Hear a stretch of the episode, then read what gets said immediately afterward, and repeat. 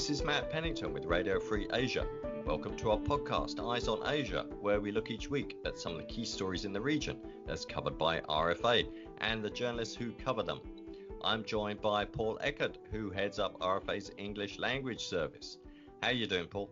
Well, I'm doing great. And as you know, Matt, this podcast is the highlight of my week. I'm glad to hear that. It's also towards the end of the week, which is another highlight of the week, I think. So what have you been up to this week? What's been keeping you busy? Well, another heavy week. And, of course, the hunger situation in North Korea that we covered on this podcast last week has not gotten gone away at all. But the main thrust was Hong Kong and the continuing acts of Chinese repression on civil society there, whether it be educators, journalists, other politicians and activists. It does seem like a slow-moving train wreck, the erosion of, uh, of freedoms in Hong Kong. Yeah, and uh, Southeast Asia is also uh, keeping everyone busy on that front. What What's the top stories this week, Matt? Well, as you know, I'm always keenly watching what happens with Laos, and we had a story this week about environmental and other activists urging Thailand not to buy electricity from the planned Luang Prabang Dam, because they say that that would violate Thailand's treaty obligations because it's a UNESCO World Heritage Site nearby that could be affected by the dam. So I thought that was kind of interesting. Well, indeed, it's it's pretty frightening to think that they would risk building a dam, what, twenty odd kilometers from uh, what is there essentially their Athens or, you know, their Kyoto, the the the, the crown jewel of, of the Lao uh, historic monuments and tourist assets. Yeah, that's a good way of putting it. But it looks like the dam's going to happen. So this week, I will be looking later at the deepening COVID crisis in Myanmar, where military authorities are really harming and not helping efforts to combat the virus. I'll speak to a journalist in Yangon about the difficulties people are facing getting medical supplies, especially oxygen, and how coffins are piling up at crematoria in the city. But first, we're returning to the plight of the Uyghur minority in China. This week, the U S Senate passed legislation to ban imports from Xinjiang in response to concerns about the grave persecution of Uyghurs, including forced labor. Now, if this legislation is eventually signed into law, it will definitely escalate the U S response to the human rights crisis in that region. So over to you, Paul. Well, thanks, Matt. And today I'm asking R F A Uyghur Service Director Alim Seytoff to explain the significance and possible impact of this rapid succession of developments, of which the Senate legislation is just one piece, and what will come next as Washington increasingly moves from lofty rhetoric to concrete action, which, as you know, doesn't always happen on human rights issues in China. First off, thanks, Alim, for making time for us in what I know has been a busy week and a busy month of coverage. Thank you, Paul, for inviting me back again. Our pleasure. There couldn't be a better time to discuss this issue following all of the events that happened. In a little more than six months since Secretary of State Mike Pompeo issued the Genocide Declaration on China's treatment of Uyghurs, a lot of things have happened. Indeed, a lot of things have happened just in the last week. Can you summarize the highlights for our listeners who may not be following every detail? Absolutely. Just last week, Secretary Blinken met with uh, six Uyghur camp survivors and Uyghur human rights activists and listened to their horrific stories, of course, and the legitimate requests of the Uyghur human rights activists. And China obviously not happy with that meeting. Then uh, just this week, we saw that Secretary Blinken, uh, State Department, and uh, and the U S Uh, Department of Homeland Security all issued business advisory to U S companies uh, to be careful when it, it, it sources supplies from the Xinjiang Uyghur Autonomous Region due to forced uh, labor implications. And also, just this week again, uh, the International uh, Religious Freedom Summit kicked off on Wednesday. And uh, on Wednesday, we saw a number of keynote speakers, including Speaker Nancy Pelosi, former Secretary of State Mike Pompeo, and uh, also the U S Aid Administrator Samantha Power, uh, and all talked about Uyghur genocide. And a Uyghur camp survivor, Tursnay Ziaudan, also talked about her horrific experience, including the gang rape, you know, to highlight the uh, tragedy that's ongoing uh, and impacting the Uyghur people in general. Uh, so a number of things happening. Actually, today, Secretary Blinken is meeting with uh, U S Commission on International Religious Freedom, and the Uyghur uh, attorney Nury Turkel is vice chair of this commission. So I'm sure there have been some discussions about uh, the genocide and the Uyghur people's requests. So yeah, quite a quite a busy menu of things to happen in just one week, and they're of course a build, they're building on things that have been happening throughout the year, and a lot of that has been focused on forced labor and tightening the scrutiny, uh, focusing on supply chain and products from companies from Xinjiang and abroad. So to me, it seems like the United States is moving from symbolic statements of support, which they would issue around the world, to concrete actions in a way that we haven't seen for past human rights crises. So how have these latest steps by Washington, whether it be the government or the Congress, because there's other measures in Congress too, how are they being received by the leading Uyghur groups that we cover and, and talk to?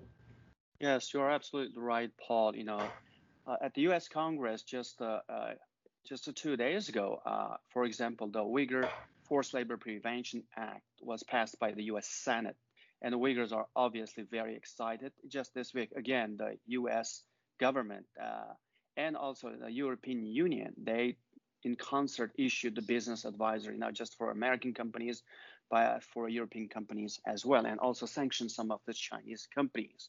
And for the Uyghur community who have been suffering this genocide and crimes against humanity for the past four years, this is welcome news.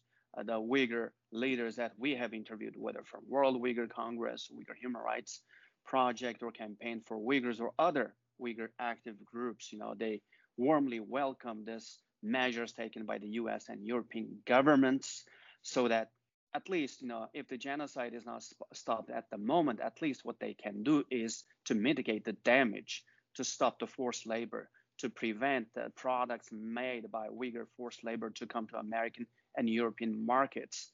So these are definitely welcome gestures for the Uyghur uh, diaspora community.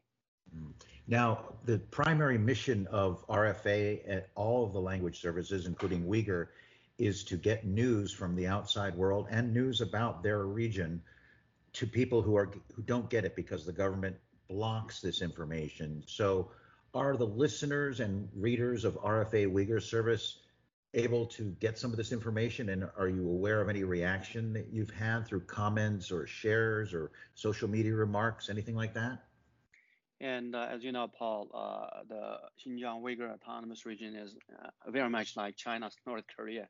It's very hard to know what's happening there because of the genocide. China tried to keep uh, every information out, so it's difficult to find out the reactions of the Uyghurs. But we can see the reactions from the Chinese government on, for example, for Secretary Blinken's meeting with the Uyghur camp survivors. Just today, uh, the Chinese government basically uh, uh, complained about this meeting, you know, you know, denouncing the meeting and also denouncing uh, U S business advisory uh, to American companies, whatnot, and also denounced the passage, Senate passage of the Uyghur Forced Labor Prevention Bill. Uh, so we can see from Chinese government reactions that China feels the pain of U S measures. And of course, China uh, uh, in its own media also uh, accused the U S government of trying to so-called destabilize uh, the Xinjiang region or spreading lies about Chinese government's policies in the region. So I think the Uyghur, our listeners or the Uyghur people generally learn from uh, not just from our broadcast, I think from Chinese media as well. So, but sadly, uh, we can hardly get any feedback from them at the moment. Well, sure, their safety has to matter in that case, but you are correct. In my experience, sometimes China's hyper overreaction to an issue and the way they go about it calls more attention to the issue than the original than originally existed, and they kind of shoot themselves in the foot with that. I've seen that time and again with these disputes. People didn't hear about it until start, China started jumping up and down about it. So yes. In a way, you're getting the information to the people indirectly, at least. So from Washington, we have a, the Senate bill, which will go through the process and go to the House and all of that. That's on forced labor, and that's a that's very strong because that's that's basically guilty until proven innocent with forced labor out of out of Xinjiang. So yes. What steps are left? What are the next steps that follow this course of action? I'm thinking, for example, that China can easily move products around and disguise Uyghur-made or Xinjiang-made items as coming from, you know, Fujian province or something like that. So what's what further tightenings uh, are required to be effective, as far as you understand?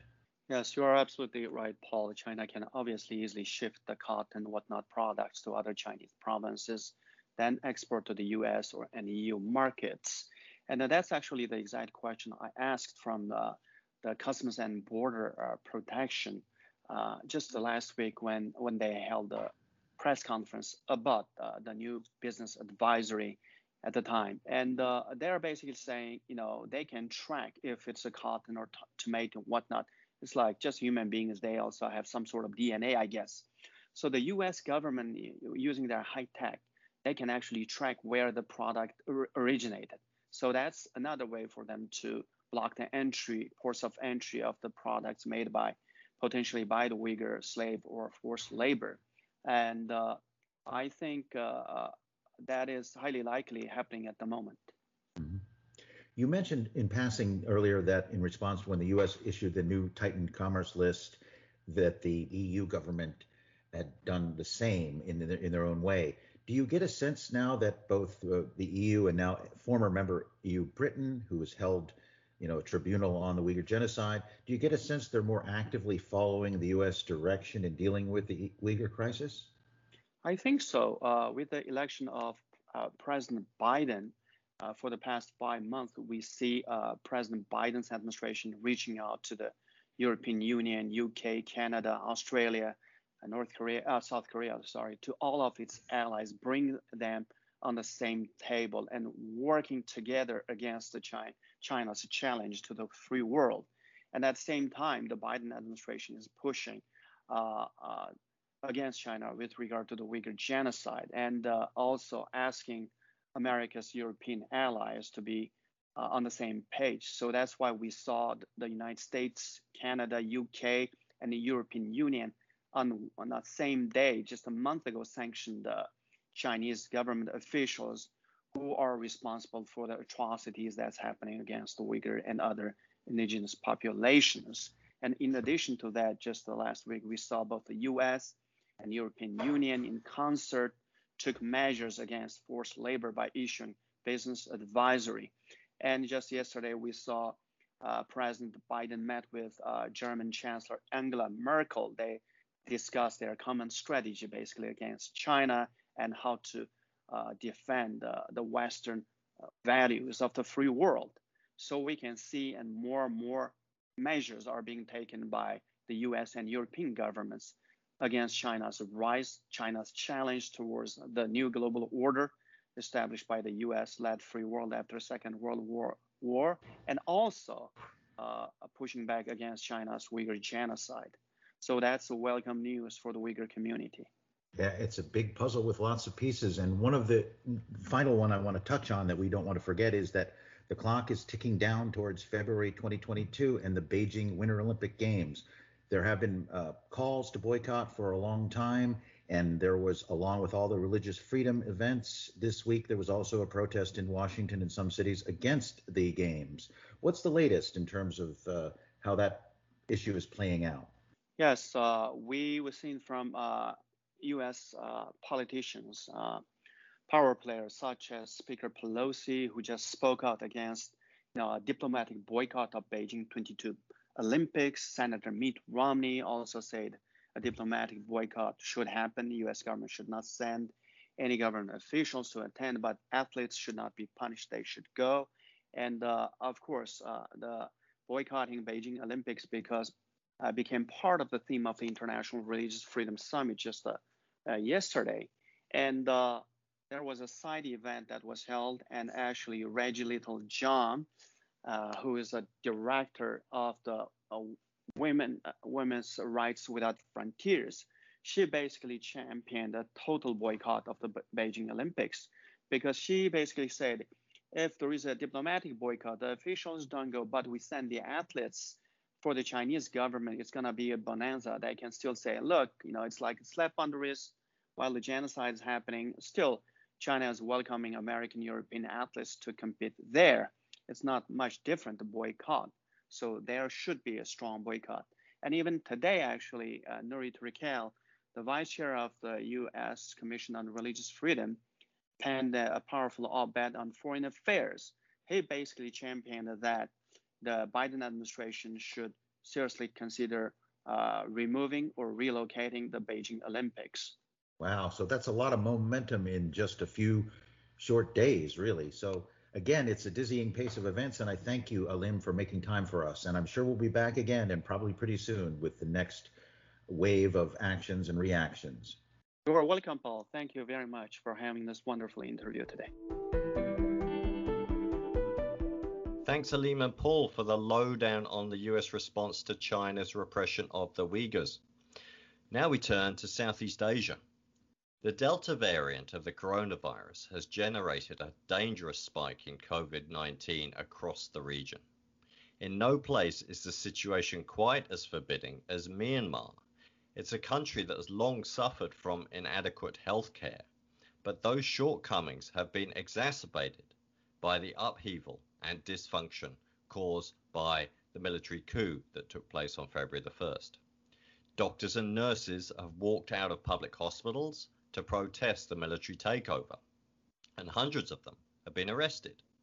Health facilities are now in chaos, and the military has made matters worse by restricting oxygen supplies. The health system, it appears, is on the verge of collapse. Coffins are piling up at crematoria in Yangon.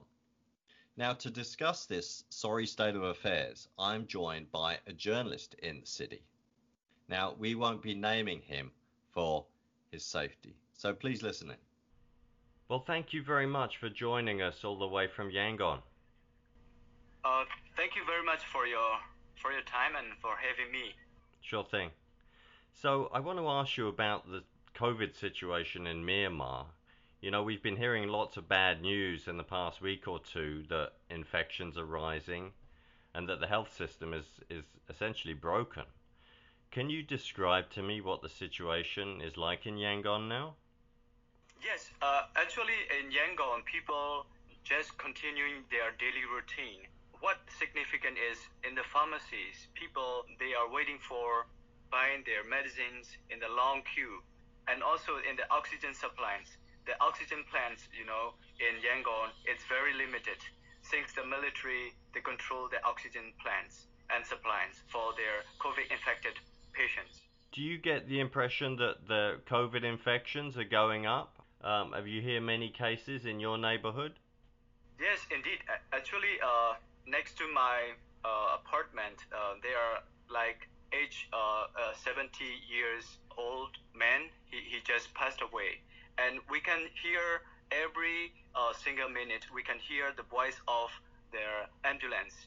In, in my ward, in my townships, we can see a lot of ambulances are busy okay. in the daytime. I see, I see. Because at the nighttime is the military, they control their, like a martial law, it's still on in every uh, part of the city. So if people get sick in the night, they can't go to hospital? They cannot uh, go to access the hospital or me- medical treatment. If they go to the hospital, the hospital, they don't accept for their COVID patients, you know. So what are people doing if they get sick with COVID, if they can't get proper health care? They try to have the treatment at home, to, to buy their medicines and to, to have their oxygen supplies from from the social uh, network, and uh, they try to stay at home. Now, I've seen pictures of people queuing up for oxygen and big lines of oxygen tanks. And you mentioned that uh, there's an issue with oxygen shortages. So can you tell me a bit about that? I mean, what authorities are saying about the oxygen situation and, and what the reality is? The military leader, he, he told we they have enough oxygen supply for the COVID uh, infected people and for, for the patients, you know. But uh, people on ground, they are struggling a lot uh, to have the oxygen. Uh, as the military, they grab the oxygen plants from the uh, from the ordinary people. So why do you think the, the military is doing that? As as far as we, we know that the military, they, they try to grab the oxygen plants for their families, and uh, they try to uh, support for for their the hospital that they run they are running. So people uh, like the ordinary people, they are they don't have chances to to have the oxygen supplies, you know. Or ordinary clinic, they they don't have chances to uh, to accept their the patients. I see that we've reported about the situation at uh, at cemeteries in Yangon, or crema- crematoriums in in Yangon that are becoming very busy. Can you describe a little m- little bit more about the situation at the crematoriums? There are four places for the crematorium for the dead bodies in Yangon. But last two days ago, I've seen some pictures of of the dead bodies and the situations in crematoriums in Yangon. It's a mess, you know. It's it's uncontrollable. Hundreds of uh, dead bodies are waiting for the crematoriums, you know. What do people think about how the junta has managed the COVID situation? If we compare with the previous uh, civilian-led government, it's totally different, you know. People, they, they are not hoping a lot from the military government. People, they are their anger, it's growing. Uh, they don't f- feel safe, you know, and even their the pharmacies, they, they, they close because they worry that uh, if the military, they will they will grab the medicines. Some pharmacy owners, I mean, they, they try to close their, their pharmacies. We know that a lot of doctors and nurses joined the civil disobedience movement against the military takeover, and that this has left um, state-run hospitals understaffed. What do people think about that in, you know, in this current health crisis? Do people still support doctors and nurses for, for having done that? Yes, uh, actually uh, the doctors and the nurses, they are looking for the platform for assisting their their people, you know, for assisting their the civilians. The people, they they never blame uh, to the doctors who joined the C D M and uh, the, the nurses as well. And they understand the situations, and they, they keep going uh, without doctors and healthcare assistants, you know. They understand the situations that to fight against the military dictatorship. So the doctors and uh, some some uh, nurses, they say are uh, working for the people, you know, uh, although they are uh, hiding uh, from their military government. Now, you know, before we started recording, you, you mentioned that um, members of your family had come down with the flu. So what did you do in that situation? How did you get treatment? I just called to my to my friend. He, he is a doctor, and um, he gave me the instructions for uh, for curing their to to overcome the COVID uh, uh, infections or. Uh, to overcome their the flu, you know. So uh, f- for this moment, I am uh, I'm okay. There are lots of people who are in difficulties, but people they are out of uh, connections with their uh, healthcare assistants, uh, with the doctors or some, somebody like this. Yeah, lots of people in the rural area they have those uh, kind of uh, d- difficulties. Do you think there's any reliable statistics about how many people are getting infected with COVID and how many people are dying? Yes, in the previous time, uh, we, we believe in the government uh, announcements. I mean, their their civilians-led uh, government, their ministries of health and sports. But today, uh, there is no reliable, what can I say, announcements for this, statistic for this. This is uh, difficult to, to confirm their the data and the number of the COVID uh, cases, you know. And from what it sounds like at the uh, the crematoria, there are hundreds of people who are um, hundreds of coffins coming to the crematoria each each each day. Is that right?